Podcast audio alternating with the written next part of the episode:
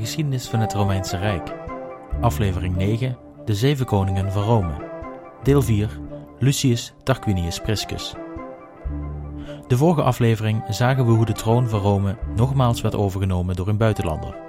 Ditmaal in Etrusk. Huize Tarquinius zorgt er uiteindelijk voor dat de Romeinen zullen zweren nooit meer een monarchie te huisvesten.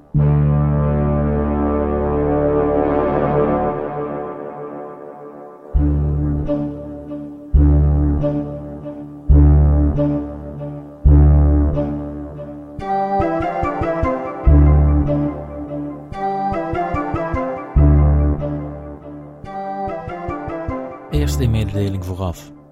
De afgelopen twee weken heb ik geen afleveringen online kunnen zetten om technische redenen met de podcast-host. Ik heb echter in deze twee weken niet stilgezeten en dit weekend zal ik dan ook drie afleveringen online zetten, welke de heerschappij van Huizen Tarquinius zullen beslaan. Dit verhaal wilde ik eerst in één aflevering zetten, maar dan had de aflevering te lang geduurd. De verhalen van de drie koningen lopen echter in elkaar over en als je in de gelegenheid bent om alle drie de afleveringen achter elkaar te luisteren, is dit zeer aan te raden. Dan nu terug naar waar we twee weken geleden gebleven waren: de bestijging van de troon door Lucius Tarquinius Priscus. Voordat we verder gaan, wil ik eerst kijken waar deze Lucius vandaan kwam en of ook deze meneer je aan iemand anders doet denken. Er is weinig bekend over de vroege jaren van Lucius. Het jaartal waarin hij geboren is, is onbekend. Legende stelt dat hij de zoon was van Demaratus, oorspronkelijk een Griek, welke moest vluchten uit Corinthië na een revolutie. Corinthië was een invloedrijke Griekse stadstaat, op ongeveer de helft tussen Sparta en Athene. In Corinthië was Demaratus een lid van een van de gezaghebbende huizen in de stadstaat. Echter, toen er een revolutie uitbrak, vluchtte hij in 655 voor Christus weg uit Griekenland, op weg naar Hesperia, het land ten westen. Hier streek hij neer in de Etruskische stad Tarquini, waar Lucius zijn naam naar heeft aangepast. Eenmaal daar trouwde Demaratus met een Etruskische edelvrouwe, en zij kregen twee zoons, Lucius en Arruns. Legende stelt dat het Demaratus was die ervoor gezorgd heeft dat de Griekse cultuur het Italiaanse binnenland bereikte, en dat hij tijdens zijn vlucht tal van Griekse pottenbakkers meenam, welke jaren later nog steeds in Tarquini het ambacht uitoefenden. Hier zou de oorsprong liggen van de Etruskische vazen welke wereldberoemd zijn. Of dit waar is, kunnen we helaas niet met zekerheid stellen, en buiten de informatie welke ik net heb opgenoemd, is er bar weinig bekend over Demaratus. Wat we wel weten, is dat Demaratus een rijk man was. Samen met zijn vrouw bezat hij een mooi vermogen en hij was redelijk invloedrijk in de Etruskische stad Tarquini. Echter heeft hij nooit een positie mogen bekleden met echt gezag daar waar de Etrusken een stuk vijandiger waren tegen buitenlanders in hoge ambten dan de Romeinen. Op een dag sterft zijn zoon, Arens. We weten niet waaraan hij is overleden, maar we weten wel dat hij een zwangere vrouw achterliet. Zeer kort hierna stierf ook Demaratus zelf, en zoals goed gebruik werd het familiefortuin overgedragen op de oudste nog levende zoon. Demaratus wist toen tijd nog niet dat zijn schoondochter zwanger was van zijn zoon Arens, en hij liet daarom niets opnemen in zijn testament voor zijn kleinzoon. Dit zorgde ervoor dat Lucius het familiefortuin erfde, en zo kwam hij aan het geld dat hij later zo rijkelijk liet rollen in de wijken van Rome. Het geld dat Lucius zojuist had geërfd van zijn vader gaf hem ambities. Hij begeerde een hoge functie binnen Tarquini, en om dit te kunnen realiseren trouwde hij, net als zijn vader, met een Etruskische edelvrouwe, genaamd Tanaquil. Tanaquil was een edelvrouwe uit een van de invloedrijkste families uit Tarquini, en ook zij had grote ambities voor haar man. Echter bleek het realiseren van de ambitie een onmogelijke. Als zoon van een buitenlander werd Lucius gedwarsboomd in zijn pogingen carrière te maken, en al snel kwamen de twee tot de conclusie dat ze vochten tegen de bierkaai. Tanaquil wordt beschreven als de meest ambitieuze van de twee. Ze kon niet verkroppen dat haar huwelijk haar geboorterecht van macht in de weg stond, en naar verluid was zij degene die opperde dat Tarquini wellicht niet de juiste stad was voor Lucius. Ze had gehoord van deze nieuwe stad, naast de Tiber, omringd door heuvels, waar ze vreemdelingen met open armen ontvangen, en welke in haar korte bestaan al een grote naam had opgebouwd. Ze had gehoord van namen als Numa Pompilius, welke uit de Sabijnse stad Curus werd opgeroepen de stad te leiden, en van Ancus Marcius, welke de zoon was van een Sabijnse vrouw. Hier zou nog wel eens plaats kunnen zijn aan de top voor een man als Lucius, met energie en ambities. Lucius ging mee in de gedachten van zijn vrouw, en constaterend dat alleen zijn moederskant hem bond met Tarquini, besloot hij de gok te wagen en vertrokken de twee richting Rome. Tijdens deze reis kwamen ze de adelaar tegen, welke ik in de vorige aflevering genoemd heb, en eenmaal aangekomen in Rome, werkte hij zijn weg al snel op naar de top. Nu we weten waar Tarquinius vandaan kwam en wat hij deed toen hij aankwam in Rome, zijn we terug waar we twee weken geleden de oudheid verlieten. Tarquinius stond voor een joelende menigte, welke hem zojuist hadden verwelkomd als nieuwe koning van Rome. Ancus Marcius was nog niet koud, of Lucius, de peetvader van de twee zoons van Ancus, stuurde de tieners op weg om te jagen, om zo de troon voor zichzelf te kunnen nemen. Hij was de derde buitenlandse koning van de Romeinen. De eerste was Statius, welke niet alleen een buitenlandse koning was, maar hij was eerst de vijand geweest van de Romeinen. De tweede buitenlandse koning was Numa Pompilius. Ancus Marcius had een Sabijnse moeder, maar was niet volledig geboren uit niet-Romeinen, en dus zetten we hem niet op dit rijtje. De derde buitenlandse koning werd Lucius Tarquinius Priscus. Zijn ambities, welke hem geholpen hadden aan de troon, bracht hem ook het verlangen om zijn positie te versterken. Hij stelde vrijwel direct na zijn aantreden een honderdtal extra senatoren aan. Deze waren niet gekozen uit de invloedrijkste of meest kundige bestuurders, nee. Dit waren mannen welke Lucius had geholpen tijdens zijn beginjaren in Rome. Ze hadden iets te danken aan Lucius. De een had geld gekregen, de ander in huis, de ander een goed woordje voor zijn carrière. Allemaal stonden ze in het krijt bij Lucius, en in plaats van de schulden van deze honderd op te eisen, bood Lucius hen ook nog eens een zetel aan in de Senaat. Wat een fantastische man was het toch. Je kunt je voorstellen dat deze senatoren niet bepaald kritisch waren over het optreden van de nieuwe koning, en Lucius had zichzelf hiermee verzekerd van een senaat welke hem geen strobreedte in de weg zou leggen.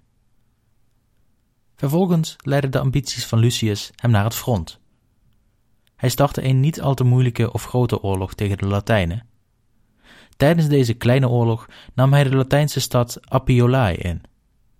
Hij liet de stad plunderen en tot ieders verrassing was de stad een schat aan oorlogsbuit. Lucius keerde terug naar Rome, met achter hem karren vol met oorlogsbuit. En om dit te vieren liet hij spelen organiseren van een grote welke Rome nog niet kende. Hij bedacht dat er een plek moest komen waar toekomstige spelen gehouden konden worden, en zo liet hij plannen tekenen voor een van de bekendste bouwwerken uit de Romeinse geschiedenis, Circus Maximus. Hij liet rondom de plek waar het Circus Maximus kwam plekken aanwijzen waar de verschillende rijke patricische en plebeïsche families tribunes mochten bouwen, zodat zij het spektakel het best konden bekijken. Er werden paarden uit andere delen van Italië gekocht, en er vonden paardenraces plaats. De bekende paard met strijdwagens streden hier om wie de snelste was. Het Circus Maximus zal hierna jaarlijks gebruikt worden voor het houden van spelen, tot in de late Romeinse geschiedenis. Hij liet om het forum, de aangewezen plek voor verering van de goden, waar onder andere de tempel van Janus en de tempel van Vesta stonden, gebieden aanwijzen om bebouwd te worden. Hij liet er winkels en zuilengangen aanleggen. Zijn macht en die van de staat kregen hierdoor aanzien, en zijn positie werd steeds sterker.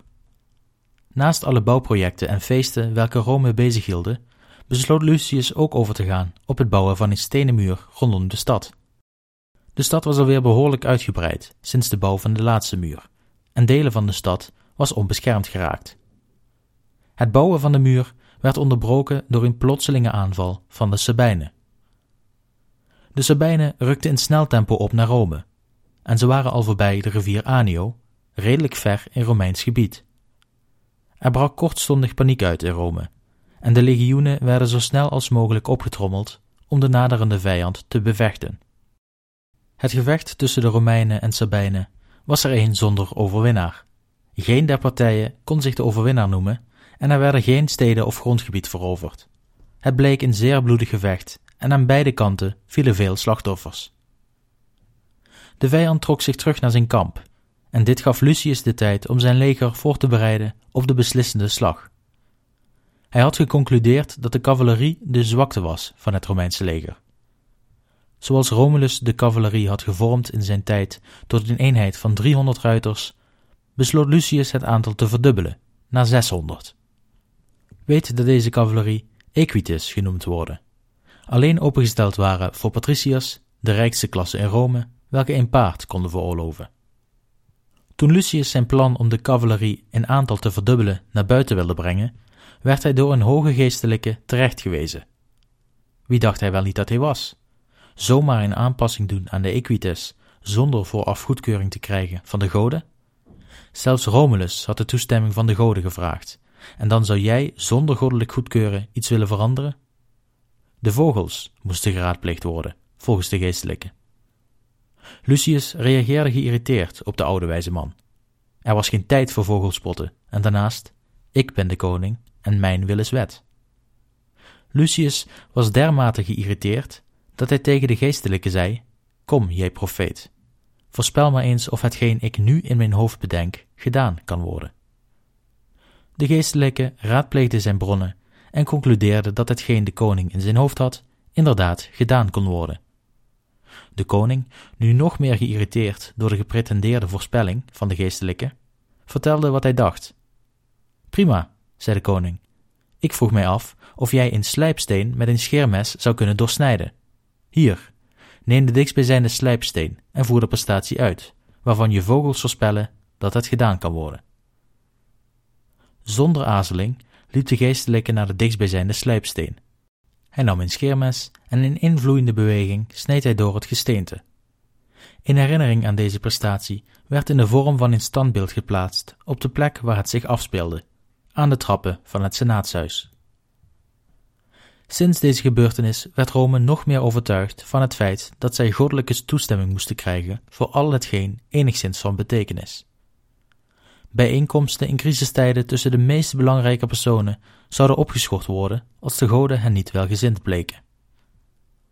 Sommige geruchten stellen dat de geestelijke welke Lucius terecht had gewezen, later, als consequentie van zijn prestatie, ter dood werd gebracht op bevel van Lucius. Na de confrontatie tussen de koning en de geestelijke gaven de goden alsnog akkoord en het aantal ruiters werd verdubbeld van 300 naar 600. Met zijn leger in een nieuwe samenstelling was Rome weer klaar voor de oorlog, en men vertrok richting het kamp van de Sabijnen. Er vond een tweede gevecht plaats, en dit keer werden de Romeinen geholpen in hun gevecht door een list. Het gevecht tussen de Romeinen en Sabijnen zou plaatsvinden in de buurt van de rivier de Tiber. De Sabijnen hadden zich zodanig gemanoeuvreerd dat zij in de flank werden beschermd door de Tiber, en achter hun linies bevond zich een brug welke als vluchtroute zou dienen, als het gevecht niet zou verlopen naar Sabijnse wens. Lucius liet echter een groep van zijn soldaten een heel stuk stroomopwaarts van de rivier een aantal houtslotten maken. Hierop legden de Romeinen een aantal stukken hout, welke zij in brand staken, en de rivier naar beneden lieten drijven, met de stroom mee. De vlotten kwamen uiteindelijk aan bij de brug, en ze bleven in de palen van de houten brug hangen. De brug ging tijdens het gevecht in vlammen op, en de Sabijnen raakten begrijpelijkerwijs in paniek. Ze werden aan de ene kant geflankeerd door een rivier, aan de andere kant door de Romeinen, en hun enige vluchtweg was zojuist in vlammen opgegaan. Ze deden verwoede pogingen om door de flanken van de Romeinen te breken, en dit lukte op enig moment ook. Echter, toen de Sabijnse infanterie de Romeinen op het punt van vlucht hadden gebracht, stormde de verse Equites vanuit de flanken door de linies van de Sabijnen heen, en zij dwongen hen tot een vlucht door de rivier.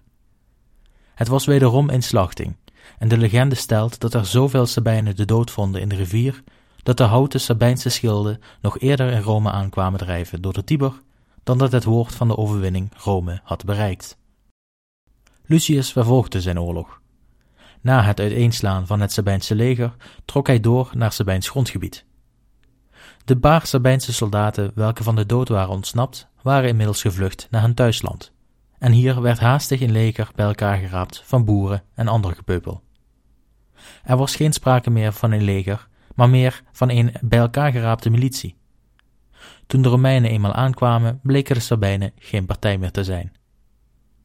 Volledig lamgeslagen en op de rand van vernietiging zochten de Sabijnen naar vrede met de Romeinen. De Romeinen, verbolgen over de plotseling begonnen oorlog door de Sabijnen, waren niet van plan de Sabijnen er al te gemakkelijk van af te laten komen. De voorwaarden voor vrede waren hard, en de Sabijnen werden verplicht een groot deel van hun land af te staan.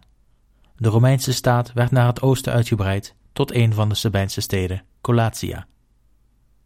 Lucius eiste dat de Sabijnen in het gebied hun onafhankelijkheid opgaven voor de heerschappij van Rome en haar burgers. De Sabijnen accepteerden. Het nieuw Romeinse gebied werd onder het leiderschap gesteld van het neefje van Lucius, de zoon van zijn broer Arrens, die een deel van de erfenis van zijn opa had misgelopen. Lucius keerde terug naar Rome in een triomftocht, en gesterkt door zijn overwinning ging hij direct verder met een nieuwe oorlog. Ditmaal wederom tegen de Latijnen, welke in het gebied rondom Alba Longa woonden. Er vond geen groot gevecht plaats. Lucius marcheerde met zijn leger van stad naar stad en ze vielen allemaal. Hierna werd er wederom in vrede gesloten onder vergelijkbare voorwaarden. Het Romeins grondgebied werd verder uitgebreid met Latijns grondgebied. Nu zijn honger naar succes op het slagveld enigszins gestild was, ging hij verder met het bouwen van de muur rondom Rome. Hij bedacht ook het rioleringssysteem voor Rome. Tussen de zeven heuvels bevond zich veel grond waar het water niet weg kon vloeien. Tot nu toe was dit vooral moeras geweest. Lucius liet een systeem aanleggen welke het water tussen de heuvels verzamelde en vervoerde richting de rivier de Tiber, zodat ook deze stukken grond gebruikt konden worden voor bebouwing. Hij liet tevens de tempel aan Jupiter bouwen, welke Romulus had beloofd tijdens zijn speech toen de Romeinse legers vluchtten van de zojuist door de Sabijnen veroverde citadel. Rome werd onder handen genomen en de oorlogsbuit werd gebruikt voor de financiering hiervan. Terwijl Rome verrijkt werd met pracht en praal, vond er een gebeurtenis plaats welke grote gevolgen zou hebben voor Lucius en de Romeinen. Het hoofd van een jonge slaaf vatte spontaan vlam terwijl deze lag te slapen. De omstanders, welke ooggetuigen waren van de plotselinge ontvlamming, raakten in paniek, en op deze onrust spoedde een groot aantal toeschouwers af, waaronder de koningin Tanakwil. Wanneer een van de omstanders met water richting de jonge slaaf spoedde, werd hij tegengehouden door Tanakwil. Zij zag in dit verschijnsel een voorspelling van de goden. Ze verbood de omstanders iets te doen tot de jongen wakker zou worden. De jongen, genaamd Servius Tullius, werd snel hierna wakker, en bij het openen van zijn ogen verdwenen de vlammen en de jongen werd wakker zonder dat er ook maar iets te zien was van de zojuist verschenen vlammen. Tanakwil was overtuigd van het feit dat de jongen een bovennatuurlijke kracht bezat, en zij overtuigde Lucius ervan de jongen op te nemen in het koninklijk huis, zodat zijn krachten ter bescherming van het huis konden dienen. Servius Tullius werd opgenomen in de koninklijke familie en groeide op onder het genot van een koninklijke educatie.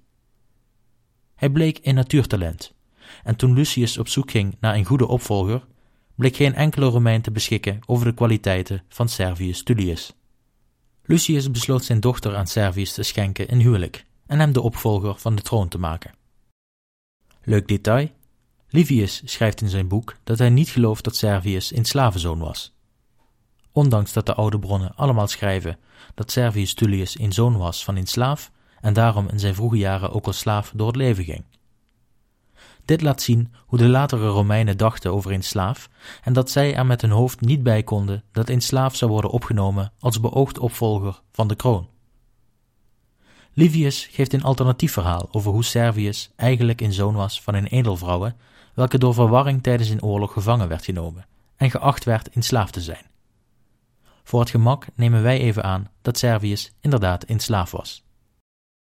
Toen bekend werd dat Lucius een slaaf tot zijn opvolger had benoemd, komen twee oude bekenden terug in het verhaal.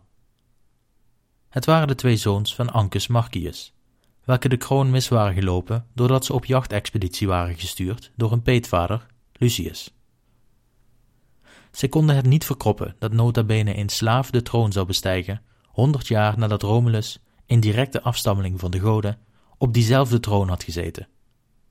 Het zou één grote belediging zijn voor het Romeinse volk wanneer een slaaf werd verkozen boven twee volbloed Romeinen en zonen van de vorige koning.